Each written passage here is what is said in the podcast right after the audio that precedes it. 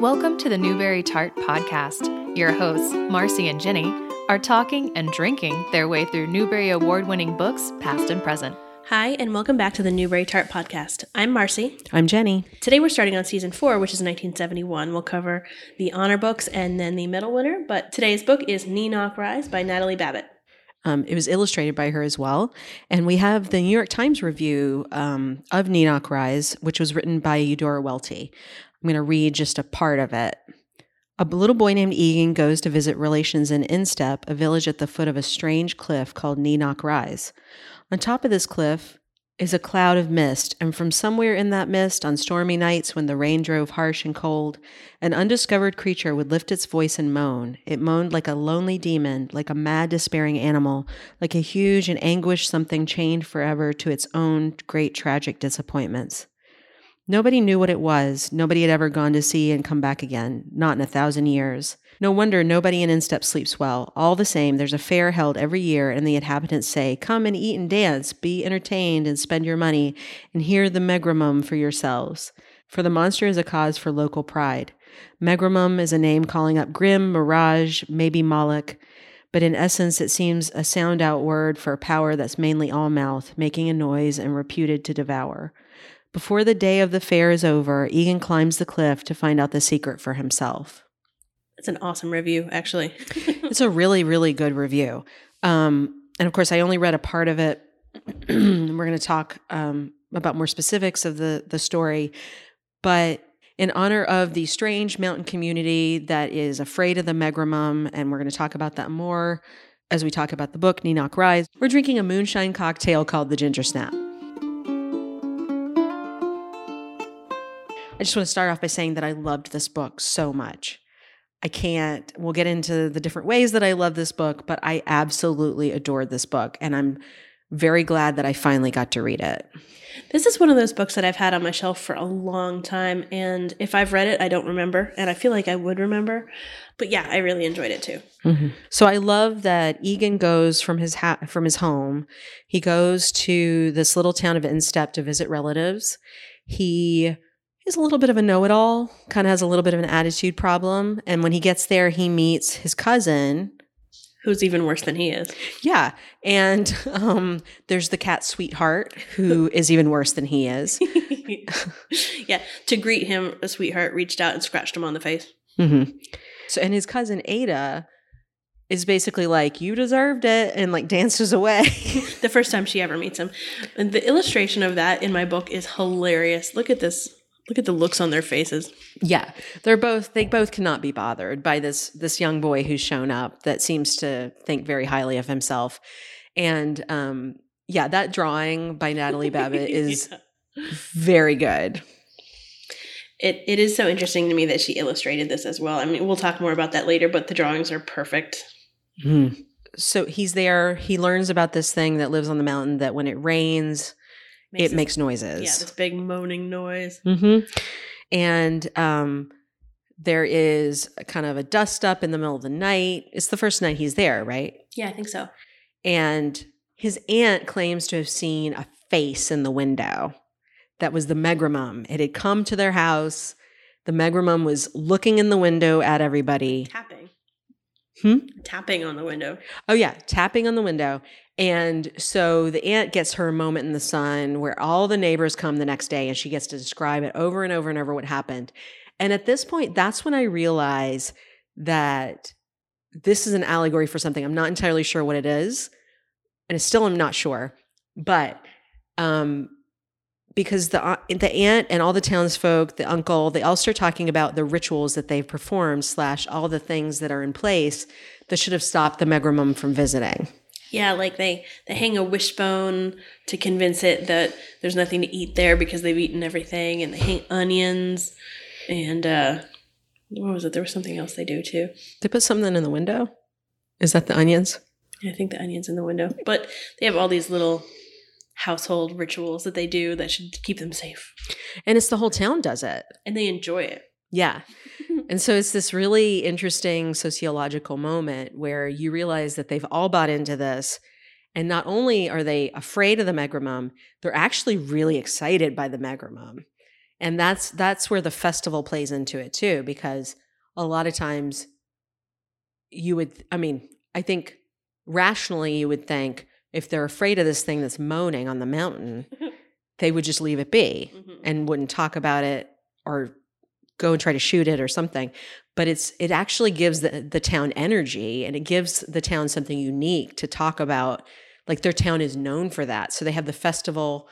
It's like double extra good if it rains during the festival, because then the megrimum can hear. Yeah, everyone can hear the megrimum moaning like a demon. So I thought this was super interesting from that perspective as well. Yeah, and it helps that, like, the entire book is very, like, whimsically written. Like, not in a silly way, but just, like, a little bit off-kilter so that it's enjoyable. It's just a fun style of writing, and it has a lot of humor in it. Not jokes, just, like, a humorous, like, you can see how Ada's being ridiculous and how the cat sweetheart is being obnoxious, but, like, it puts humor in everything. I don't know. It reminds me of a couple of different things. It reminds me of, like, a really churchy town. You know how there's, like, church groups and church potlucks and, like, 17 different kinds of activities, and that's what makes everybody so energetic. Like, everybody is together on it, and so they act that way, and it feels religious almost. Well, it feels like a constructed community, like in The Giver. Yes. Where you have these rules that you abide by that the town has decided on. And so you abide by those, you don't step out of line, and everything's safe. Mm-hmm. But without the, like, ominous utopian, dystopian thing. Because it never really feels like something is going to come down off the mountain and kill them. Not really. No, it's more like how people have festivals for, like, Bigfoot or, like, Roswell, New Mexico, like that kind of celebratory. It's scary, but it's not scary. Yeah. But yeah. And it also, I think that's an important part. Like you were saying, there's not that ominous undertone. Like in The Lottery, right? There's like a certain, there's certain set of rules that they abide by, and you do that to stay safe.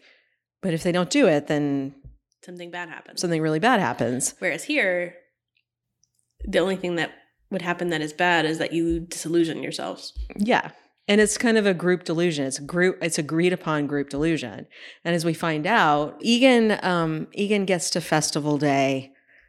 And he enjoys that too. It's everybody's selling trinkets and food and having a good time. It reminds me a lot of, like, descriptions of, like, fairy markets and different things, like Stardust. Yes, and it reminded me a lot of the fairy market. The Moorchild, and so many different other books, where even The Night Circus a little bit, where there's this market or this fair going on, and it's its own magical entity unto itself. Mm-hmm. But he and his cousin get just totally worn out running around this festival and hang out for a while. And it's starting to get dark and stormy, which makes everybody happy because it means they'll be able to hear the monster, because it only makes the noises when it's raining. But she dares him and basically says that he would be too scared to go climb Knee-Knock Rise. And unlike somebody who grew up in the town that really feels like ingrained that you never go up there, he's like, fine, I'll do it. I want to anyway. So he starts doing that. He's got his dog, the dog with him. That's actually his uncle's. Yeah. So I think we forgot to mention, but at the beginning when he gets there, his uncle has gone missing for a couple of days. And apparently that's not super unusual, but his aunt likes to be anxious and worked up, and she is anxious and worked up about it. But it's her brother, not her husband. Yeah. So the other uncle, because we've mentioned another uncle, that's her husband. Yeah.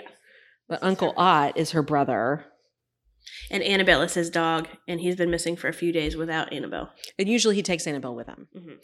So Egan starts up the mountain. His cousin runs to get adults because she's like, he's going to die. The megrimum's going to get him. Cannot believe that he did it. Yeah, like she was very bratty and, like, egged him on, and then he took the bait. And then she's like, oh, no, I can't believe that he's going to do it. And so it's very, very, very dramatic that she runs to get the adults. They form a search party. It's raining. The wind is howling. And they're a couple of miles behind him. And Egan's climbing and climbing and climbing. And the storm is getting worse and worse, and noises are moaning around him, and he's actually finally getting scared. Mm-hmm. Should we spoil the ending? I don't know. I mean, yeah. Yeah. So he finally gets to the top, and he hears a strange noise, and he finds his Uncle Ott, who has just been chilling up there, apparently climbed up, stayed for a while. But he is not the Megrimum. No, he is not. A sulfur spring is the Megrimum. So there's secretly all this time been a hot spring at the top of this thing. And that is what creates the mist that perpetually shrouds the top. And every time it rains, it's like the pressure makes more noise and makes the moaning noise. And that is the whole Megrimum secret. No monster. No monster. And as Uncle Ott says, it's only a natural spring, sulfur, nasty, but not unnatural. So the whole time, the whole town has been panicking and started climbing up after him after much discussion because they don't want to get eaten. But he essentially comes back down and meets them. And Egan's like, hey, I did go all the way to the top, and guess who I found? I found your brother. So I guess it's Uncle Anson's brother, not the aunt brother. And there's a spring up there, a spring in a cave, and there's no Megrimum. And Uncle Anson claps his hand over Egan's mouth and is like, shh. And then Egan keeps telling everybody, there's no Megrimum, there's no Megrimum, there's just a spring up there. And the whole search party get really quiet. And like, then one of them is like, delusional. Oh, yeah, no. One of them is like, he's feverish, he's having deliriums. I feel bad for him because he's so happy about like the relieving news he's going to give this whole town. And then everybody's like, oh, the boy is crazy. Oh, traumatized from his experience. Yeah, because they all know it's not real on some level, some huge level. And to have a logical explanation, they don't want their legend to be taken away. They don't want their boogeyman to be taken away. Again, this is not like they're killing each other in the name of the Megrimum. They're not doing any violence to anyone in the name of the Megrimum. No. They're not doing anything bad in the name of the Megrimum. They are willfully part of this delusion. It makes things more exciting. Well, yeah. So like in my book, this is on page 54, but when he is there and sort of acclimating before the whole adventure part, he says, why doesn't everyone move away if everybody's so scared? And his Aunt Gertrude looked shocked. What an idea, she said. Never mind, you'll stop feeling nervous when you go home. Home is going to seem kind of dull after instep, sighed Egan. Aunt Gertrude beamed and gave him another plate of eggs. That's it, exactly, she said. So they enjoy it. And even right at the beginning, actually, this is the first thing that made me realize I was really going to like this book. But when they're talking about the cliff, and the way that the village feels about it, that says they trembled over it, whispered about it, and fed their hearts to bursting with gleeful terrors. It was frightful and fine, and it belonged to them. Like, yeah, they would play chicken with it, basically. Yeah, I mean, it's the way that, like, for me, Halloween, I, like, do up my house like crazy with skeletons and lights, and I love it, and it's spooky, and it's creepy, and it's great, It's really fun, and I can see how a whole town would get into that. Mm-hmm. Well, it seems very pastoral, and like going back, you said that it seems like a religious community. Yeah, I mean, they seem almost like a Shaker village in a lot of ways, like where there's very few modern developments. We're not sure if the whole world is like that, or the whole region is like that, or if it's just this town. But it feels very quaint and very kind of the past in an on purpose way. I agree, and I like how well she does that. It reminded me a little bit of when we talked about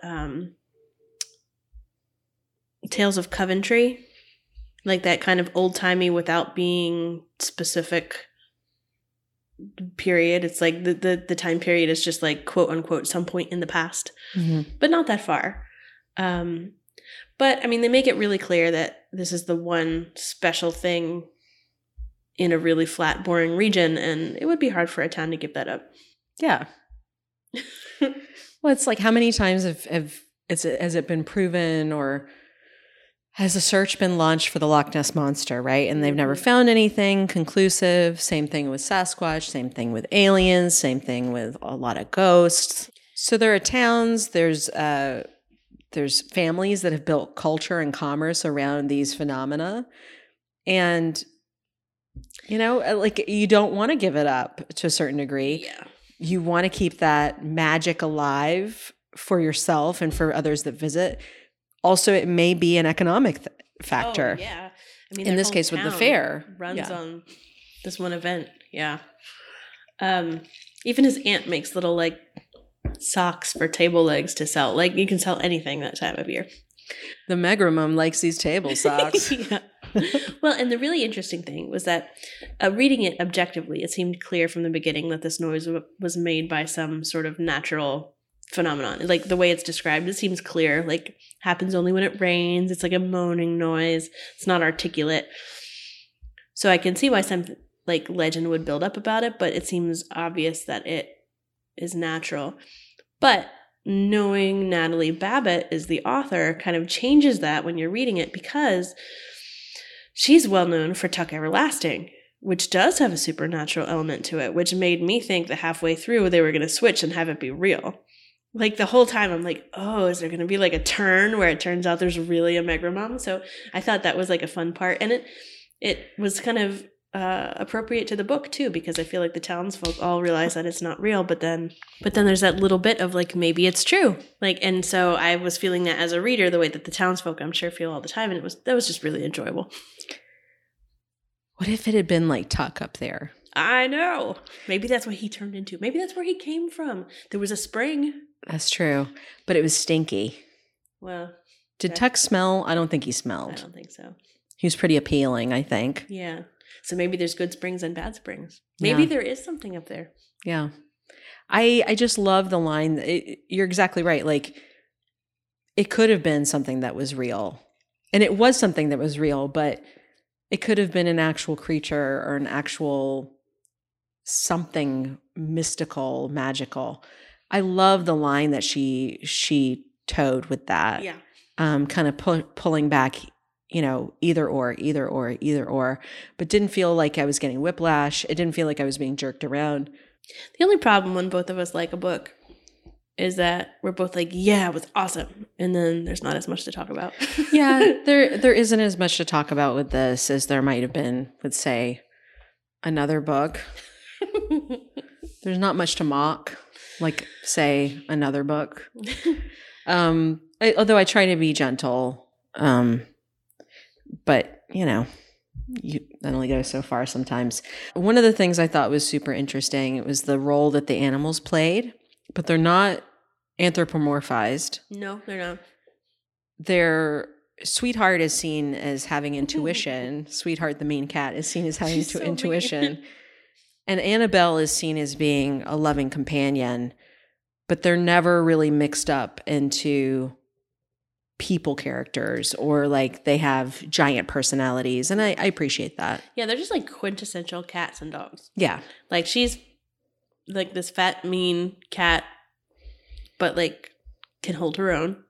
And Annabelle is like also fat, but just like when he first meets her, he's just like, oh, you good old Annabelle. Like, that's just like what kind of dog she is. And the illustrations again of the dog are awesome. Like, it is just like a fat brown and white dog who's like placid and good and does whatever she's supposed to. She's such a good dog.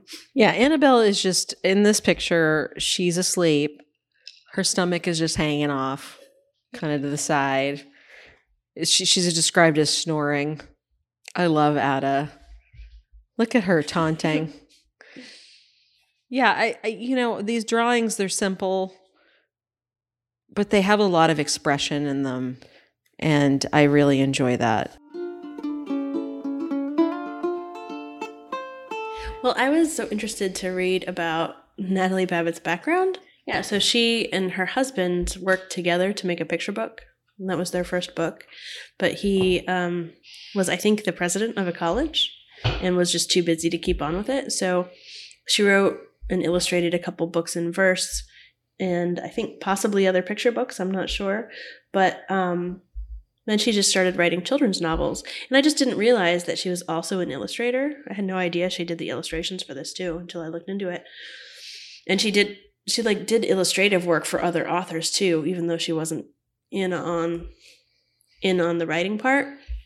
But I just had no idea. And sometimes people illustrate their own books, and I can understand why they would want to, but the illustrations are just not that great. But sometimes like this, like somebody illustrates their own book and they're perfect. When you're a good author and a good artist and you understand what you're trying to convey in both mediums and you put them together, it's just really great. It looks like she did, she illustrated mostly for the poet Valerie Worth. So she illustrated some of the poetry books. I think I read that they were friends. That makes sense. She wrote a lot of different books. A lot of them seem to have been set in mythologies of her own making. What's interesting is Knee-Knock Rise was actually published before Tuck Everlasting. Tuck Everlasting was 1975. So she would have been recognized for Knee-Knock Rise, of course, with a Newbery honor. She also, The Search for Delicious was something that I know she got some recognition for, in The Devil's Storybook. But then Tuck Everlasting, I think, is probably her most well-known book. Yeah, when you say Natalie Babbitt, people assume that she won a Newbery for Tuck Everlasting, although that's not the case. But it is, I would say, by far her most well-known book. Mm-hmm.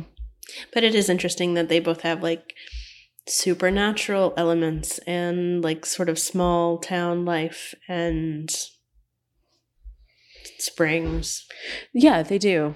It's interesting too, because I feel like these novels hinge on bigger themes than the characters, the children characters themselves really are capable of understanding or take on.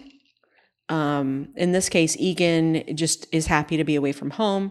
He really is excited about and interested in this whole Knee-Knock Rise situation with the Megrimum. And through the course of him being interested with that and engaging with that in the town, he solves some of his attitude problems, but it's never like a direct thing that he tries to do. Even when he is trying to do something, like find out what's up at the top, he's just like, wonder what's up there. It's not like I'm about to like dissolve this town's mythology. There's a whole grown-up level that's happening that has nothing to do with him. And even when he goes up there and he realizes what's going on, he gets the explanation from his uncle Ott. He spends that moment, he's standing on the cliff. He's like, they're going to be so proud of me. They're going to be so excited that I solved the mystery, not understanding the dynamics that were at play in the town. Uncle Ott gets it, though. He takes Annabelle and he goes down the other side, and he's like, oh, there's another hill, and he keeps going and leaves the mystery for the town. Mm-hmm. So he, I think Uncle Ott is sort of the solution to the problem for everyone. Mm-hmm. He satisfies his own curiosity. He explains everything logically, and then he keeps on going without ruining it for everybody else. Mm-hmm. He must smell really bad, though. Oh, my God. Between sleeping with the dog all the time. Sulphur Springs. And hanging out by the sulphur spring that screams at people. Hiking and hanging out in the woods for days and days on end. I'm not saying that doesn't sound like fun. That sounds like a lot of fun. But smelly fun. Yeah, and I wonder why that wasn't something that would have come up. Also, why do you smell so bad? Why do you smell like farts? Why did you go up here and then just stay there? Is the other thing. Yeah, why was he just hanging up? I guess the idea is he gets some peace and quiet. Well, I know, but it's not peaceful or quiet. It's all moany up there. It's not raining. It's peaceful, right? Yeah, but there's a hot spring that's too hot to go in. Yeah. And there's a big loud noise anytime it rains. Meanwhile, you're outside up on a huge cliff where it's raining. That has to be freezing. Yeah. What was he? And he wasn't going to come down. It's just because Egan went up and found him and gave him his dog. Uncle Ott remains a mystery. Maybe in a further mythology, Uncle Ott becomes the Megrimum. Maybe. But that's creating. He wouldn't become the Megrimum. He would just embody it, right? Because it doesn't actually exist. So he would give it a physical presence. Mm-hmm. Well, it makes him happy. He's stinky. He's wandering the countryside. He's got his dog. To each his own. More power to you, Uncle Ott. There you go. Now, when I was at Yellowstone, I got to see several sulfur springs, and they really do smell very bad. Really? Also, when it's cold, the buffalo and other animals, I guess, tend to go to the edge of them for warmth. So when you go, a lot of times you'll see around the edge of the sulfur pit, you'll just see poops. Hmm. Because the animals are there for warmth, and then they poop. I guess they get warm and relaxed, and they do it. So this spring sounds like it was pretty far up, so it's probably not covered or lined with little buffalo poops. I would hope not. But yeah, I don't know why I told that story, other than there's moonshine in my face right at this moment. You know, when I was little, I lived in Florida, and they would use the groundwater for sprinklers, like not the drinking water, but just the whatever Florida groundwater. Non-potable. Yeah, which was pretty gross. But so I actually like the smell of like the slightly sulfuric water, just because it's sort of like childhood memory to me, which is weird too. Your childhood smells like farts. I am from Florida. We've covered the hellscape that is Florida and several other episodes, so we'll just leave you to find those bits. Maybe the megramum is an alligator. Maybe. Okay, so if the megramum had turned out to be real, how did you expect it to look, or what did you expect the attributes? What attributes did you expect it to have? Well, I don't know. I didn't have anything in particular in mind, but I think that's what makes the megramum scary, is that you have no idea what it would look like. Although it does have kind of a Grinchy feel to it. Because of the cliff, I can see that. I can see where you're coming from with that. In my head, it looked like the Gruffalo, Julia Donaldson's Gruffalo, but a mean version. A mean Gruffalo. So it was a very mean Gruffalo, just roaring. And I think in my head, I had the reason why it would roar when it was raining and thundering was because it got scared. Aww. So still kind of a soft touch there. But I think the reason it felt Grinchy to me is because, you know, high up on the mountain looking down on this little celebratory village with the kind of dumb, happy-go-lucky, let's have a fair villagers. But that makes sense. Yeah.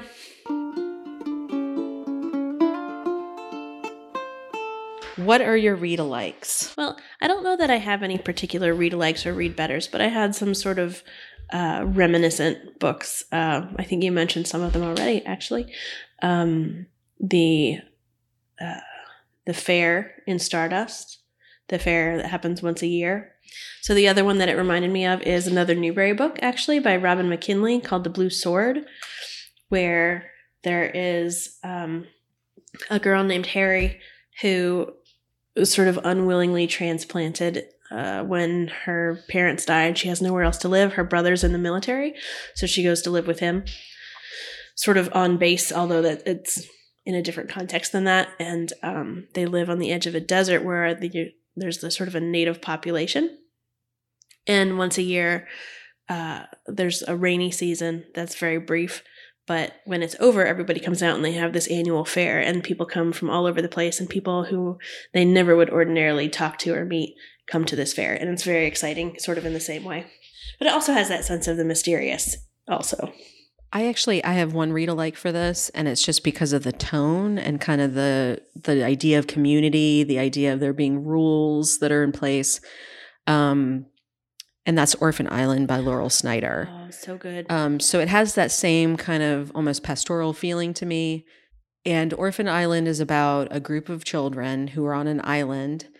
Once a year, a boat comes, a bell rings, and the oldest child is taken away, and a youngest child is brought onto the island. So this girl, Jenny, it's her best friend, Dean, is taken away at the beginning of the book. He's the oldest. And this is about her final year on the island.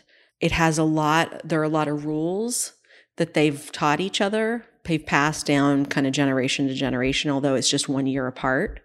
And a lot of mystery. Yeah, a lot of mystery.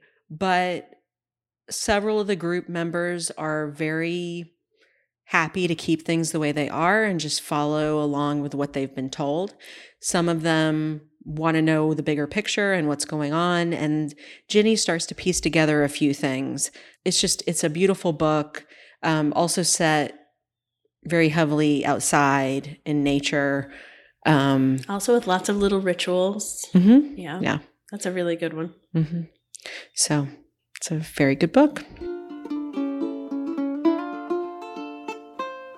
Our drink is called the Ginger Snap. It is a moonshine cocktail. It has two things in it. Well, three. It has ice. It's pretty standard. Almost forgot to put it in there as an ingredient. It has Red Rock ginger ale, which is a spicy ginger ale that will burn your face off. It's one of my favorites. And it has apple pie moonshine. So you mix that together in a jar and you have your ginger snap. It's a little intense. It is a little bit like drinking a apple pie. With like red hots in it. It's really good. But because there's stuff cutting the red rock, it doesn't make it burn as much. No, it doesn't burn as much, but it has a really intense kind of cinnamony flavor. Mm-hmm. It's very good. And I think moonshine was a good thing to pick for this book. Moonshine, of course, it's associated with Appalachia. It's associated with small groups of people who didn't have access to mainstream liquor or just preferred to make their own, often illegally. So I just thought that was a good match for this book because of the kind of background of the idea of moonshine. But yeah, and you can buy moonshine now, which is the funniest thing to me. In our interview with Catherine Applegate, we started talking about moonshine. And I've had some of the homemade illegal moonshine. I had several different types. And it's so funny to me that now I just went into a liquor store and bought apple pie moonshine. So. Well, yeah. I feel like this is something they would serve at the festival. Oh, yeah. Yeah. Although, I mean, you'd have to be a little bit older to get exactly this. Yeah. But you could just put apple cider and some ginger ale together, and Egan and Ada could be drinking this. Thanks so much for listening while we talked about Knee-Knock Rise, written and illustrated by Natalie Babbitt. Please rate and review us on whatever platform you're listening. It helps other people find the podcast and helps us keep the podcast going. Thanks so much. We'll see you next time. Bye. Production assistance for Newbery Tart is provided by Raphael Siebenman and Liam Grove. Graphic design by Liz Meitinger. Intro and outro by Ariana Hargrave. Theme music for this podcast is provided by the laid-back and local Throckmorton Ukulele Band. You can hear more of their music on Facebook. Find more Newbery Tart episodes at iTunes, Stitcher, or wherever you listen to your favorite podcasts. Our website is Newbery Tart. That's NEWBERYTART.com.